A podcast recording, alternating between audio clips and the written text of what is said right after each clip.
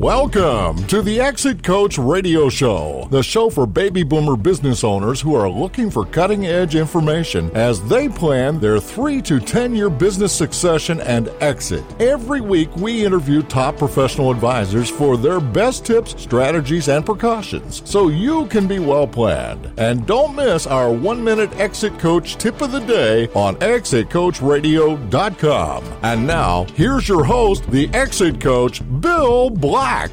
Welcome and thanks for listening. This segment of the show is brought to you by Olive Crest and features Martin Staubus. And Martin is with the executive director of the Beyster Institute.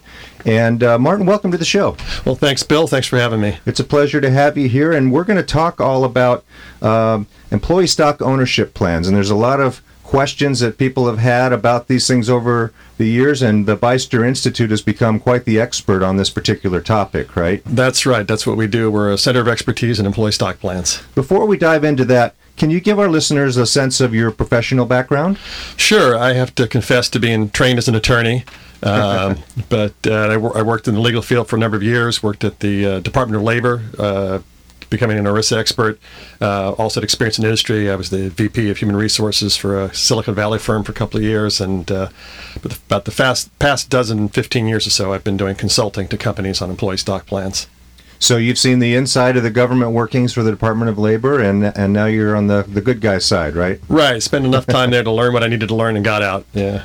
So tell us about how you got involved with the Beyster Institute and, and what is the Beyster Institute? Sure. The, the Beyster Institute, the background goes back to, uh, it was formed in 1986 uh, by a fellow named Bob Beyster, who was a very successful entrepreneur. He started a company called SAIC, started from scratch in La Jolla in 1969, and by 30 years later, it was a Fortune 500 company, 45,000 employees globally.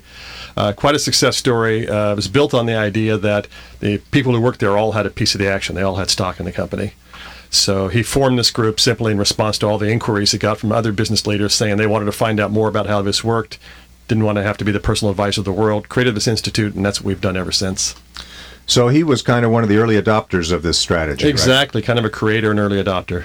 And how is the Beyster Institute affiliated with uh, uh, San Di- the UC San Diego. You're right. right? That- yeah, it was it, today. It's part of the uh, the business school there at UC San Diego. Uh, it was, uh, as I say, was founded as initially as an independent group, uh, but at the same time that Bob Beyster retired from SAIC, the uh, the campus there at UCSD was opening its new business school, the Rady School.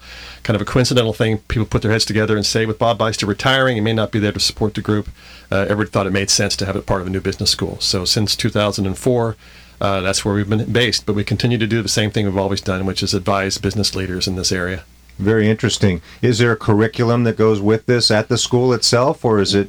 We we do a bit of teaching. I teach a course in the MBA program, and we also have a number of uh, what they call executive education courses. So you come in for a, a seminar for a day or two or three, and that range of thing. And that covers about twenty five percent of our time, and the other seventy five percent is actually working hands on with businesses to help them create employee stock plans. Is there a typical size of company that the strategy makes sense? For? Sure. Well, in the broader sense of employee stock ownership, of putting uh, some stock in employee hands to motivate them, that can work from you know your first employee up to you know Fortune 500. For a specific program we're going to talk about mostly today, which is the ESOP program, it's one particular program. That one is really targeted at companies that have a certain amount of size and success. They're going to be successful private companies, so they're going to usually be about five million, anywhere up 100, 100 million or more in revenue. Okay, so that's our that's our audience, and that's who, who we're targeting here. Now let's talk about from the shallow end. What is an ESOP? and what's its background? Right. Uh, at its core, an ESOP is simply a specialized kind of a, an ERISA retirement plan. Uh, the only difference about it is that it's designed specifically to hold the retirement assets in the form of the company stock. Uh, which doesn't sound like it's all that big a deal, but it turns out that all the features that go with this plan turn it into something that's incredibly powerful and is a whole lot more than just a retirement plan. So it starts off as with the chassis of a qualified retirement plan, much like a profit sharing exactly plan, right? Along those same lines. Mm-hmm. And so you have some qualifiers and some restrictions and that type of a thing as far as the government makes the rules, right? As far exactly. as but the good side of that is there's there's tremendous tax benefits, as I understand. So what are some of those tax benefits? Exactly, like all of these qualified plans, there's tax benefits, and the ESOP really has them on steroids. So uh, there are really three layers to this, and it's the the first piece is driven by the fact that unlike any other kind of retirement plan, an, an ESOP is authorized to borrow to incur debt in order to acquire this stock that it's going to hold for employees.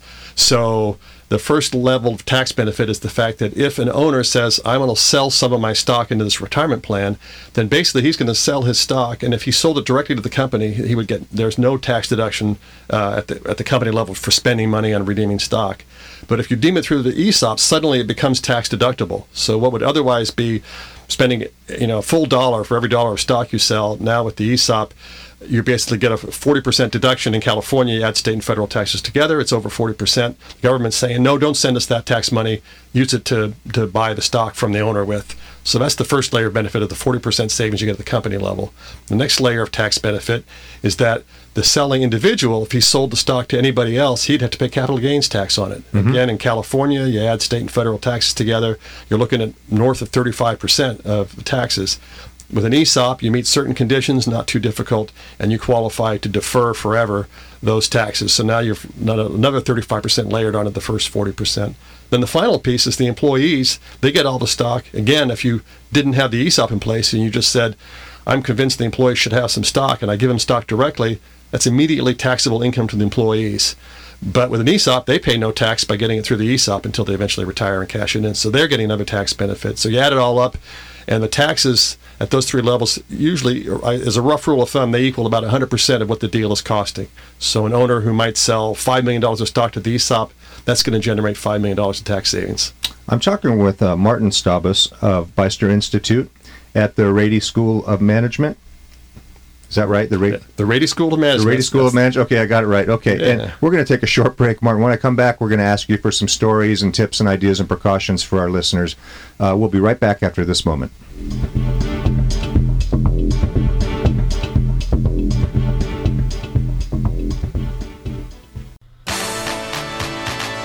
Is there a way to take money off the table on your own terms while you continue to run your company?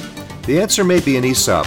An ESOP allows you to sell any portion of your ownership to a retirement plan that will hold it for your employees. The tax advantages are large, the employee motivation is powerful, and you gain financial security while retaining control. That's hard to beat.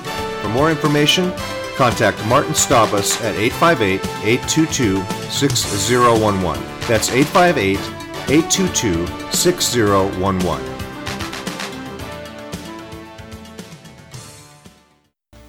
Came back from lunch today and there was a resignation letter on your desk, which employee would you really, really not want it to be from? More importantly, what are you doing to prevent this situation from happening in the first place? We work with business owners like you every day to design plans that attract, motivate, retain, and reward key employees. Don't wait until it's too late. Contact Bill Black, the exit coach, at 866 370 3774 for a free consultation on how to retain and reward your key employees. That's 866 370 3774. Call today. Welcome back, friends. Just a reminder that we've interviewed dozens of advisors on a wide variety of topics, and you'll find all of their interviews and highlights online at exitcoachradio.com or on iTunes. And I'm talking with Martin Staubus from the Beyster Institute at the Rady School of Management, and we're talking about the t- tremendous tax benefits of ESOPs. Before the break, we talked about the fact that the, the seller of the stock, the owner of the company, gets a tax break uh, a couple times, and then the employees don't pay immediate taxes on what they end up receiving as stock until they receive the proceeds, right? Right. They, when they retire and, and they can sell their stock and then they pay some taxes at that point. Yeah. Okay. So tremendous tax benefits. And um, what does this do as far as the motivational side of things? I've heard a lot of things about how this helps employees really feel like they have a stake in the outcome, which they do. Exactly. Uh, then uh, they do have a stake in the outcome, and they have a lot more reason to pay attention.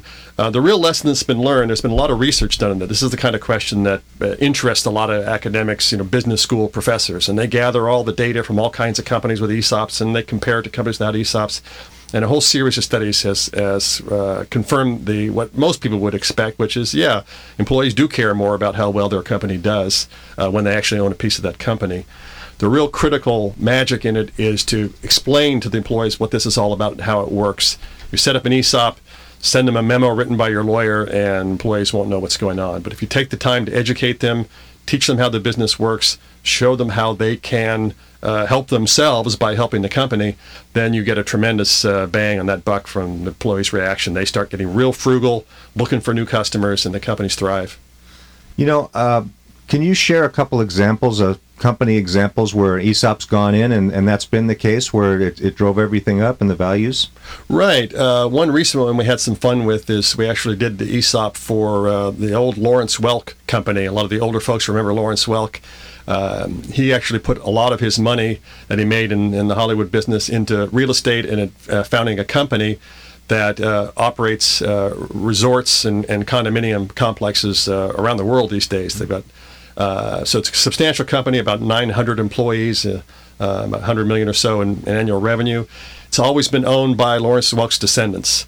they were in a situation where one of the the main shareholder, the, the, the leading shareholder of the family, really wanted to get some liquidity. He had all the stock that people would tell him was worth a lot of money, but what good was it? It's just a number on paper. So they set up an ESOP. Uh, he was able to sell a chunk of his stock, uh, get a good chunk of, of cash out of that. Uh, and it was all paid for really by these tax benefits. Uh, the ESOP then gets a share of the, the S corporation income distributions they made, and that enables them to pay off the debt they incurred to buy the stock with. So they're very happy with it. The employees have really responded. They're being really careful with their tools. All the gardeners are out there making sure the tools aren't left out in the rain anymore and all those kinds of things. Uh, another good example would be uh, it's a construction company we work with out in Ontario that uh, does commercial construction. They went through the recession very well because they didn't do housing. They did all commercial uh, uh, schools, hospitals, those kinds of things. Uh, the owner just reached a point at his age where he thought he was pretty much getting ready to retire. So we helped him set up a retirement plan where he's got a five-year plan. And what he's done is he sold half of his company to the employees through his ESOP uh, last year. And the employees are all rallying around this now and helping to drive the value of the company. And he's going to be um, having the company pay off that that ESOP transaction over over a five-year period. And when that's done, he's going to sell the other half and uh, be able to walk away, parking that money uh, tax-free um, so he's well into that program now, about a year and a half or so into it, and it's gone very well for him. And you mentioned a five-year timeline, and that's what a lot of our listeners are on, is kind of thinking in the next five years I want to be maybe not retired, but rewired uh, somewhat, uh, change my life, maybe get less involved with the company, but they need that amount of time, right? For, for right. It's not just a sell it and walk away kind of a thing, right? Exactly. And ESOPs are very flexible, and you can sell any amount of stock to an ESOP. And there are cases where an owner uh, is really ready to go and learns about an ESOP at the last minute, and, and the entire company can be sold to an ESOP. But the most popular route that tends to often work the best is for the owner to sell it in two or even three bites. And that's one of the great things about an ESOP is the fact that you can sell any portion of it and retain control because all that stock goes into this retirement plan, which is controlled by a trustee, which you as the owner appoint. So you can even serve as a trustee yourself. So no matter how much stock goes in the ESOP, the owner retains ultimate control of the company, but now he's got all the employees on his side, and it allows owners to make that kind of a gradual exit from their company where they can sell a chunk of the company they can now begin to kind of trust the employees to kind of mind the store for them a little bit better. They don't have to work quite so hard and be there all the time to supervise. They can take some time off over the five-year transition plan, which is it's not locked in the stone, but it's very popular to do it that way. They're gradually turning over more responsibility to their top guys. And by the time the fifth year's rolled around, they've probably already stepped down as the CEO. Maybe they're just staying on as chairman of the board. Uh, and they can transition very easily, and they really appreciate the fact that their company is going to keep going rather than selling it off to some big conglomerate who's going to buy it, fire half the guys, get rid of the name. This baby they built is going to keep going. Their right hand guy is going to have a chance to step up and, and take over as the head and run it. And uh, it's a great, very attractive outcome with no no sacrifice. You get top dollar for it, and uh, everybody wins except maybe the IRS, and we'll let them worry about that. well, if somebody's exploring this type of a situation where there's going to be a few tranches of sale what's the minimum that they can start with if someone wants to you know let's try it and see what happens what what makes sense right. uh, there's no percentage minimum uh, the only factor that would bear on that is that there's out of the many benefits of the ESOP, one that I did mention was that opportunity for the selling owner to defer his own capital gains taxes. And for that particular benefit to kick in, you have to sell a minimum of 30%. Okay. Otherwise, there's no. You can sell five percent, fifty percent, twelve, whatever you want to sell, and it'll all be the same, uh, except for that one. And some of these um, tax benefits depend on the type of structure that you currently operate as, right? So most of the things you're talking about are good for a C corporation. It might be a little different for an S corporation or an LLC or other situations. Right, and if certain benefits are very attractive, you can switch. Uh, generally, you never do that without the advice of your accountant. But uh, generally speaking, companies can and do uh, switch from, say, S to C or something if there's a, they may see better advantages in the other form. Now, in your experience, uh, what percentage of people that come in and talk about an ESOP pull the trigger? Uh, vast majority. Once they learn about an ESOP and they understand how it works and what it does for them, uh, it's very rare anybody walks away. Usually the reaction is, "This is too good. This can't be legal." Okay. And I assure them, and it's been around for 35 years, and thousands of companies have done it, and it's completely legal. But uh, yeah, once they really understand it, uh, it's very popular. So we have a couple minutes left. Can you give our listeners some tips or precautions when, when discussing or thinking about an ESOP? Yeah, a couple of considerations. I, I, one that I touched on briefly was to really maximize the benefit uh, in terms of the company's performance. You want to make sure to really educate the employees about how the ESOP works and how the company works, so they're then empowered in the healthiest kind of way to be able to make a difference. Uh, that's one tip. Uh, in terms of cost, the costs for the ESOPs are all over the place. I always say that if you want to get an airplane ticket, you can go on Travelocity, Expedia, whatever. You can see what all the airlines are charging, and the airlines therefore have to really pretty much charge the going rate and can't gouge you. There's no there's no Travelocity for ESOP advisors, so the pricing is all all over the place. You want to be careful to get the right advisors who um, aren't charging an arm and a leg and really know what they're doing. And if you get the right people, this becomes uh, actually one of the least expensive ways to uh, sell your company. Great tips and a great interview. I'm sorry we got to cut it a little bit short today, but how do people get in touch with you, Martin? Sure, you can reach me there at the at the UCSD Business School. Uh, my direct phone line is 858-822-6011 or simply my first initial and last name, that's M Staubus at ucsd.edu. Are you open to our listeners uh, just giving you a call and asking you questions about it? That's what we're here for. We're part of the university and we're here to, to educate, so feel free to get in touch with just with questions. Okay, and is there some kind of a material on the website that they might find? Right. We have a website. We have a, what we call a pre-consulting form where you can give me some basic information about your company that will enable us to have a more intelligent conversation. Uh, so you can access that through our website. You can just Google Beyster Institute and find us. Beyster is B E Y S T E R. That's it. Institute. I've been talking with Martin Staubus um, with Beyster Institute at the Rady School of Management in San Diego. And thanks very much for coming up and taking the time today. It's been a very interesting interview. I hope our listeners will take advantage of your offer to, to get in touch. Thanks, and Bill. we'll be right back after this uh, commercial, so please stay tuned.